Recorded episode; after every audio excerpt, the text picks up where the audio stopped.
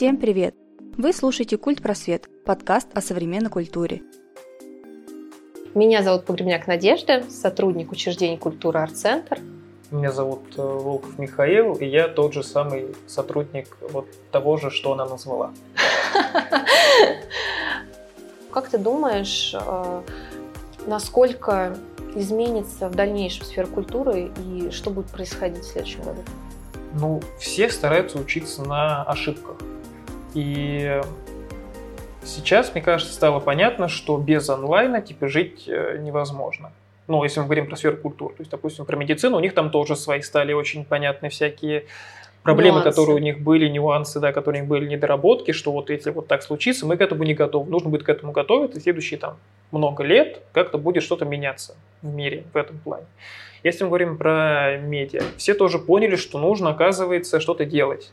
Нужно вести странички в соцсетях, наверное, в разных, и не только в «Одноклассниках», но и в «Инстаграме», например, пытаться. Или, например, не только пытаться в «Инстаграме», но и в «Одноклассниках», условно. И в любом случае видеографов условных, которых сейчас наняли, даже когда закончится пандемия, если не начнутся новые, как-то это все не изменится, они там останутся. И им нужно будет что-то делать, чтобы не просто оплатить им зарплату. Потому что уволить их, ну, конечно, можно потом просто и уволить, но в любом случае, а вдруг что-то подобное случится, а вдруг что-то подобное произойдет, и лучше, чтобы был. И в любом случае это надо как-то грамотно интегрировать в культурный мир, в новый. То есть что-то будет точно меняться. То есть это будут как-то либо расширяться офлайн мероприятия с помощью онлайна, либо это будут, ну, то есть что-то еще, либо будут дополнительные какие-то отдельные онлайн мероприятия, возможно, останутся при офлайне. То есть что-то точно изменится. В какую сторону это пойдет, я не знаю, потому что я не сильно шарю в культуре и во всем таком. Ну, то есть я не отсюдашный человек. Вот, и даже говорить правильно не могу. И жизнь боль, да, вообще в целом. Но этот год, по крайней мере, я надеюсь, что мы попробуем начать с того, чтобы онлайн пытался дополнить офлайн. То есть это вот моя как бы задача, ну, мое видение такое, потому что сейчас, скорее всего, будет уже полегче, как бы вакцинация началась, чтобы кто бы как бы к этому не относился, но она в любом случае кто-то дойдет, и, возможно, к лету уже будет чуть-чуть полегче, попроще, плюс, ну, как бы процент людей уже переболевших тоже уже какой-то более-менее внушительный, и чтобы вот это все, в общем, было в гармонии и друг друга дополняло. То есть, мне кажется, надо как-то к этому вот идти. Мне кажется, что сейчас люди уже откровенно от онлайна уже подустали.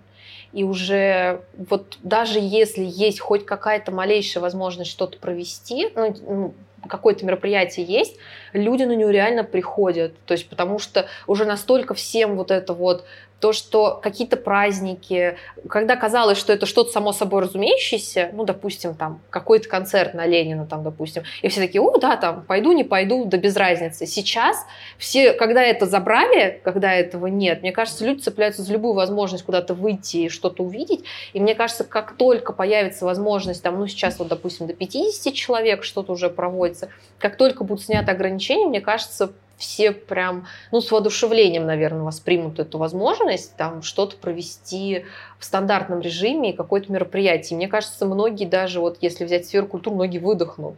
Ну, то есть, что вот реально можно вернуться в привычное русло. Но я могу согласиться, что, наверное, во-первых, то, что это произошло, это стало большим показателем, ну, вообще выявило определенные моменты там и над чем стоит работать, и опять-таки выявило интересные какие-то возможности. И опять-таки, я не думаю, что если бы не этот год, мы бы вот сейчас сидели, записывали подкаст. Ну, не факт, что это произошло бы, а возникла такая возможность, и я надеюсь, что это будет и дальше продолжаться в целом в нашем, допустим, учреждении. И я думаю, что онлайн он не уйдет совсем, и те варианты как раз-таки, которые хорошо заходили, ну вот проект без жанров, например, я думаю, что было круто, если бы он продолжил свое существование, потому что, мне кажется, он зашел как формат. Вот.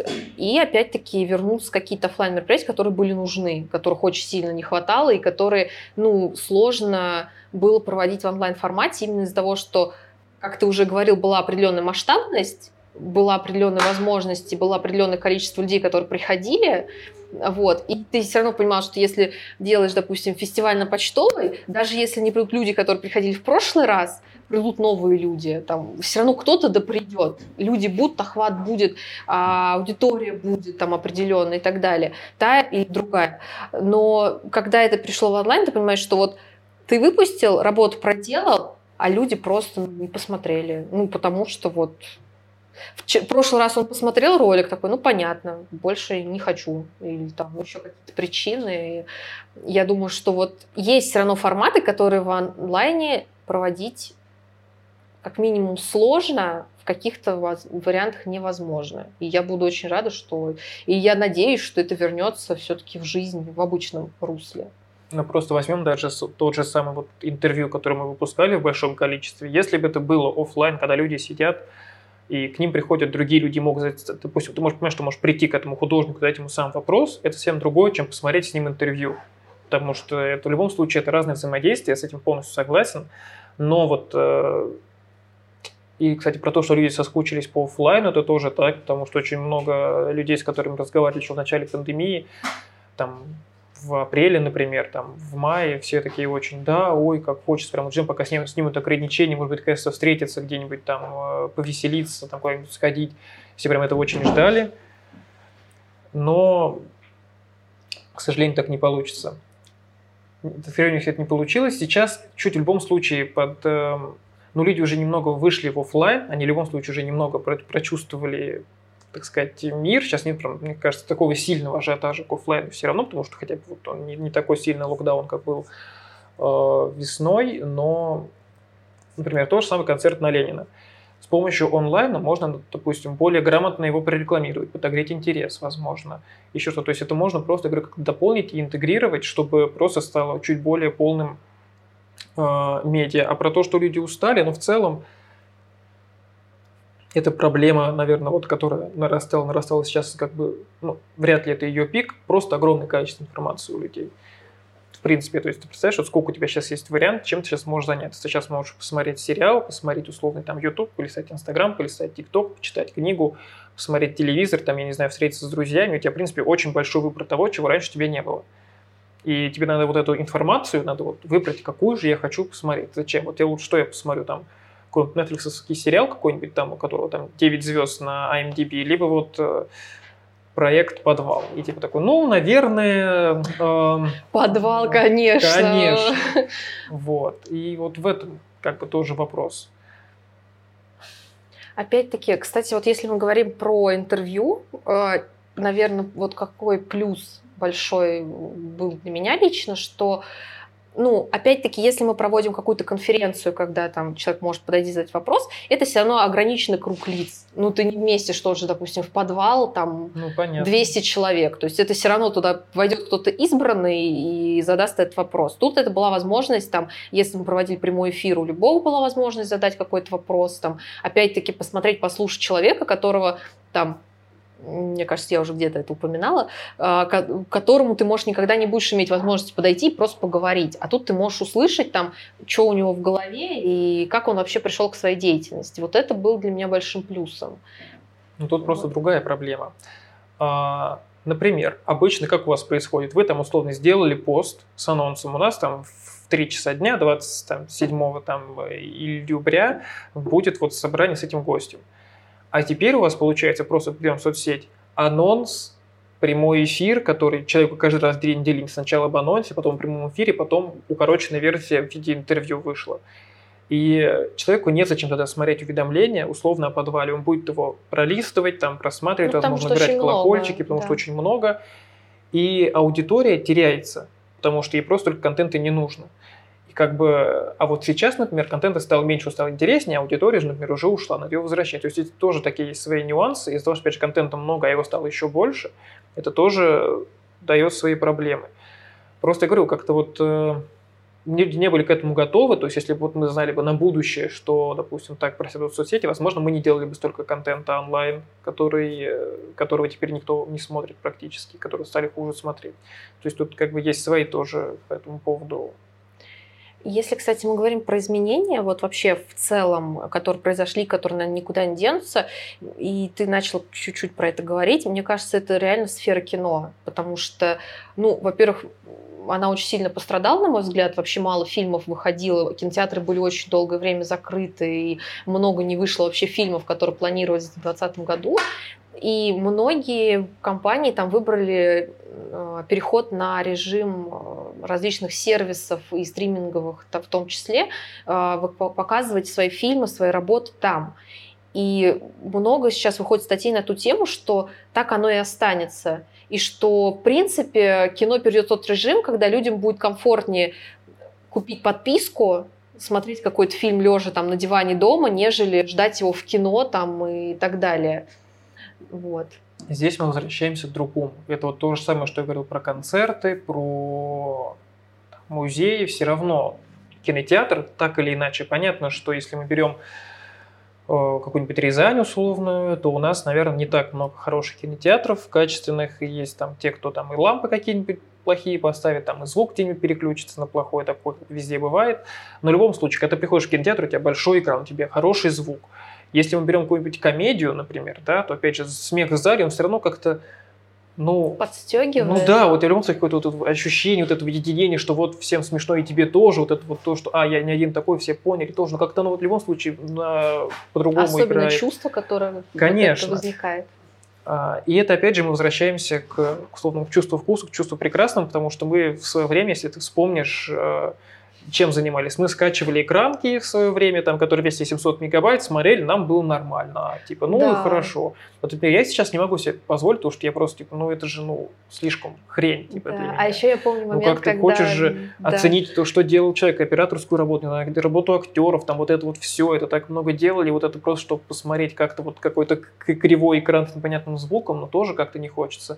И если мы берем контент, который типа снимается для стриминговых сервисов, видишь, HBO пробует, то есть там вот сейчас «Женщина-чудо», там всякие вот эти, какие там еще сейчас фильмы-то у них выходят, все вот эти фильмы, они сейчас весь этот год пытаются делать одновременно типа у себя онлайн и в кинотеатрах, посмотрят, да, как да, это да. будет в России, там непонятно, формула кино сейчас выживет или нет, у них там за долгов сейчас пытаются все забрать, и в общем сейчас непонятно, в общем, что с этим будет, конечно, сфера пострадает, кинотеатральное, но в целом кино, то есть сериалы в целом набрали оборот еще в свое время, когда вот были проблемы у сценаристов с фильмами, когда они вот делали забастовки, все перешли в сериалы, сериалы повысили качество, и вот теперь сериалы смотрят, опять же, по подписке их удобнее смотреть, поэтому стриминг-сервисы как бы вот живут. Ну, не знаю, просто это немного переформатируется, я не думаю, что останется только онлайн, я думаю, что кинотеатры все-таки останутся, люди все-таки захотят туда ходить, но точно как-то переформатируется формат, это точно.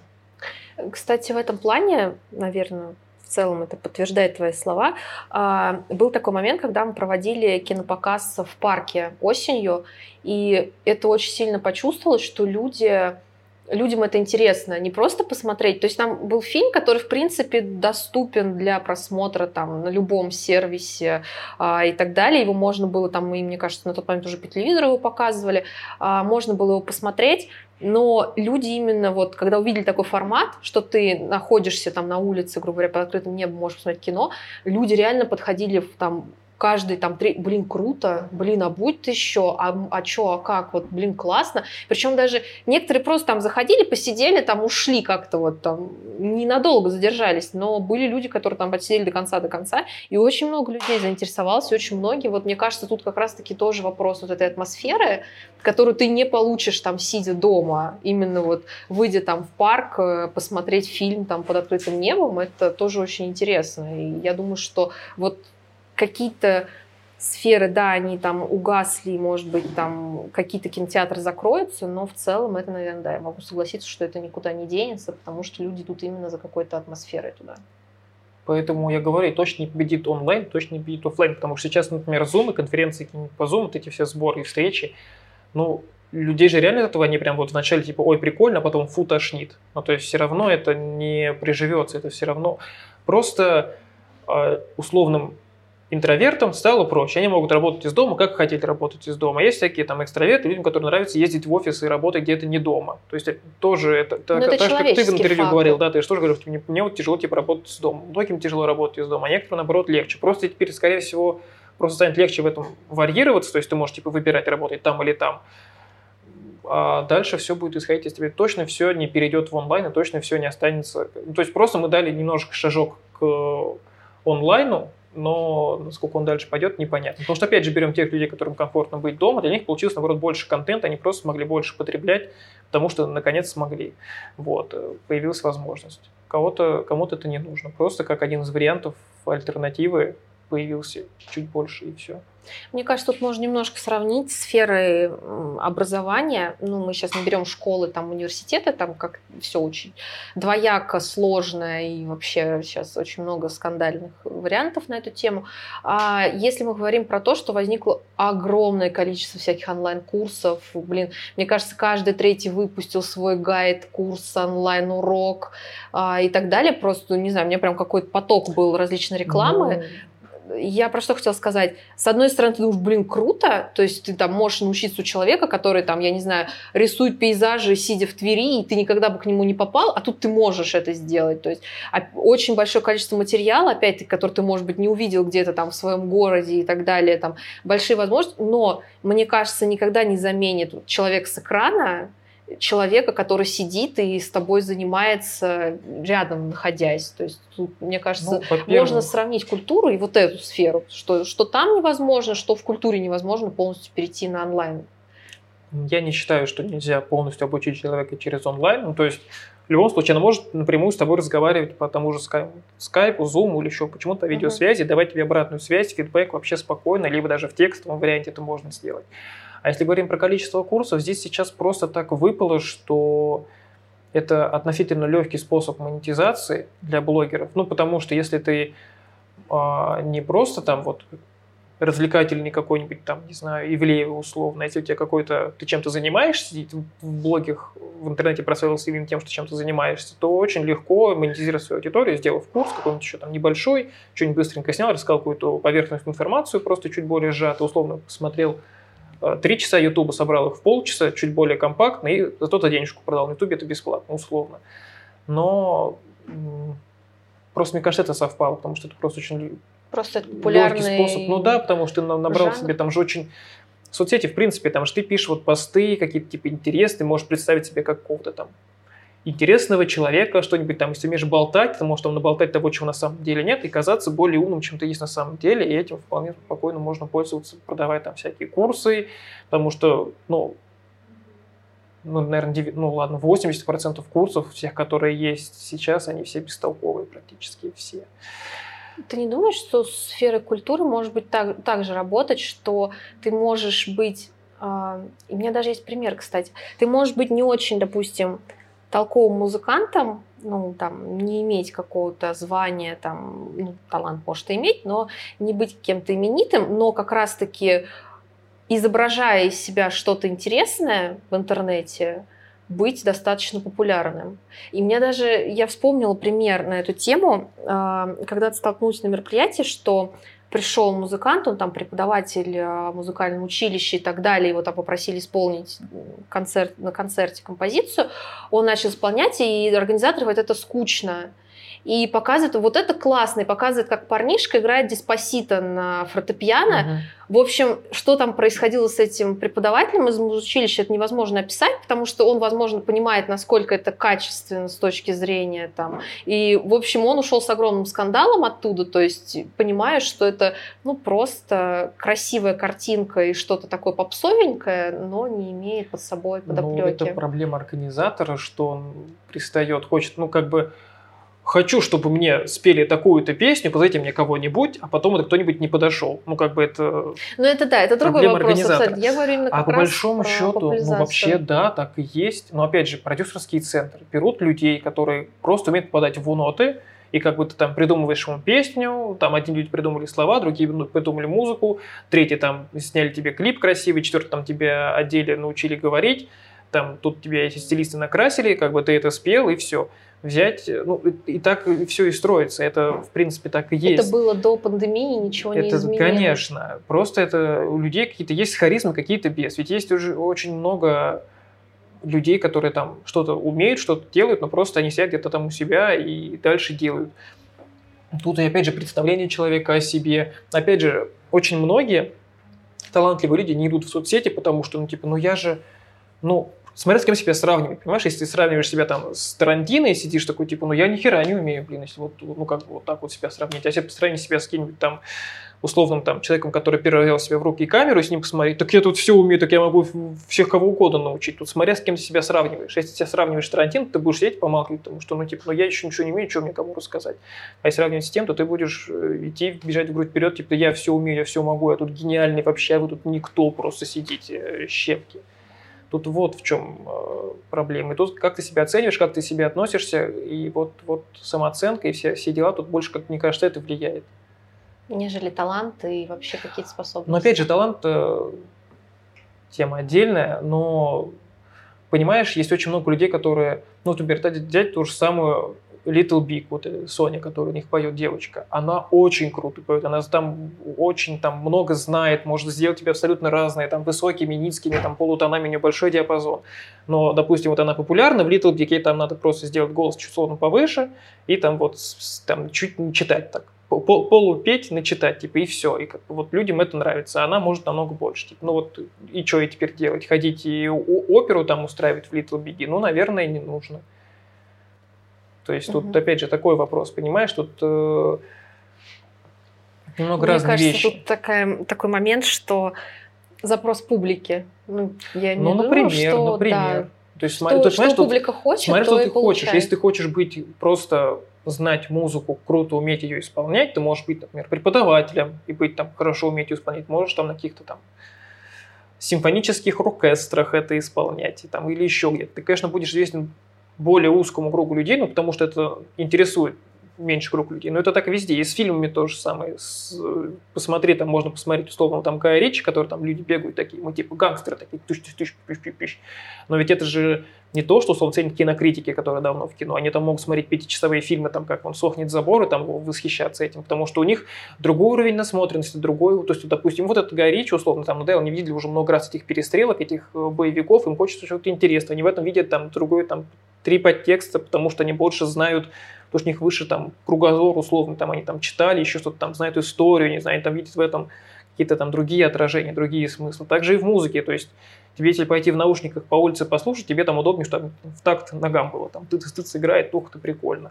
А если тебе уже это надоело, тебе хочется что-то более интересное, более глубокое, ты начинаешь изучать разные жанры, их сплетения, там вот кто, как, чем, куда и когда, и тебе будет совсем другое уже интересно. У меня, знаешь, просто мысль, ты говоришь, а у меня мысль такая, не получается ли так, что из-за того, что вот весь год мы переходили в режим онлайн, и это было...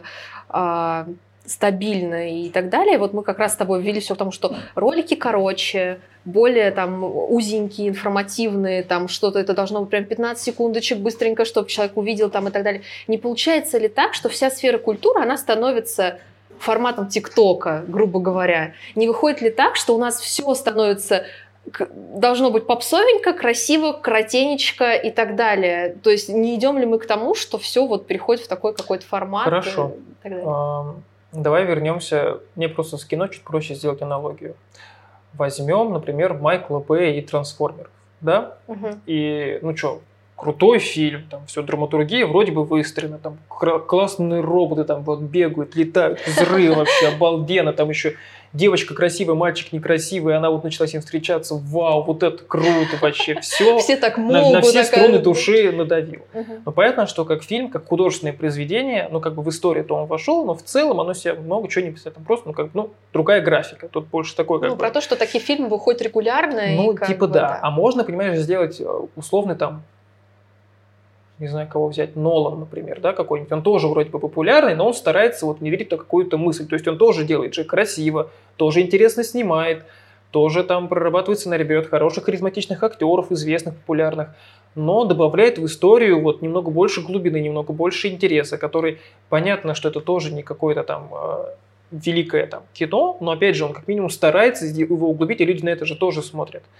И он тоже пользуется теми же, в принципе, приемами, которым пользуется Майкл Бэй. И мы можем, понимаешь, это просто такой век, что если ты хочешь зацепить человека, должно быть коротко, быстро, ярко. Но мы можем ведь через это коротко, быстро, ярко зацепить и чем-то более интересным, глубоким. То есть тут это не так страшно, что мы становимся ТикТоком. В ТикТоке же тоже очень много всего есть. Вообще, ну, как бы, ТикТок — это вот сейчас вот новый виток, потому что надо уходить с Инстаграма, короче, все, и на всех ходить в ТикТок. Потому что в ТикТоке есть все, любой контент. То есть там же не только девочки, которые там танцуют под песенки, нет. Там и это есть, конечно. Но и в Инстаграме, знаешь, тоже есть очень много всего. Все зависит от того, что ты смотришь. Да, и там же есть и умные, там, понимаешь, там есть и условные, там, и наука, и разъяснения, каких-то там и политики, там все есть в ТикТоке. Просто смотря, что как тебе нарекомендуют. Просто он себя зарекомендовал так, и возник такой стереотип. Потому что он так начался. Ну, а Инстаграм раньше, вспомни. Чё? Еду выкладываете одну? И что там? Вот еду выкладывают, да губы бабы выкладывают. И что мне туда идти, вот этот ваш Инстаграм? Я у себя в Одноклассниках посижу. А сейчас Инстаграм — это совсем другое. Так же и тут. Да, наверное. Потому что я помню еще себя, потому что я завел Инстаграм в 2013 году. Я помню, я такой, типа, вот, там, дакфейс туда выкладывал. Типа, там, вот, у всех, типа, еда красивая, а я гречку выложу. Ха-ха-ха, как смешно. То есть с этого же тоже, помню, начиналось. Это было лет, даже там, кто-то недавно из блогеров негодовал. Раньше можно выкладывать все, что хочешь, а сейчас у тебя каждый пост должен быть там на что-то направлен, с каким-то текстом. А потому там, что выросла аудитория и стало сложнее ее воспитать. Почему в ТикТоке, типа, звезды? Потому что аудитория пришла, а контента нормального нет. Легко стать популярным блогером. Вот. И сейчас вот первая волна, те, кто успели стать популярными блогерами, они стали популярными в принципе. То есть там всякие Дани Милохины, там вот эти бабьяки, вот эти все люди. А потом, например, ты знаешь, как на Ютубе раньше, типа у тебя даже там, блядь, русскоязычный Ютуб, там Макс плюс 100500, но ты до сих пор его знаешь, там какие-нибудь, там Стаса Давыдова, там Усачева, там не знаю. А сейчас есть столько блогеров-миллионников, которых ты когда в жизни не слышал и не услышишь. Потому что их есть... очень много. Да, и потому что аудитория стала слишком много, и легко набрать этот вот миллион, и типа ты можешь, ну, быть вообще никто, никем, ничего, просто почему-то вот попал. Сейчас в ТикТоке будет то же самое. То есть сейчас там тоже есть много миллионников, которых никто не знает, никогда в жизни не узнает вообще. Вот, и поэтому тут просто вот так. Надо принимать... Реальность такой, какой она есть, и подстраиваться. Ладно, давай подытожим. Сфера культуры явно изменилась за 2020 год, но онлайн он никогда не заменит офлайн. Самое главное, на мой взгляд, чтобы, понимаешь, это больше форма. Важно, чтобы не менялось содержание в культуре. Типа, но чтобы все оставалось таким же туда же, просто чуть поменялась форма. Теперь вот мы просто мы думаем, какую лучше выбрать форму для содержания, которое должно и так быть. Типа оккультуризовывать людей, и все. В принципе, это...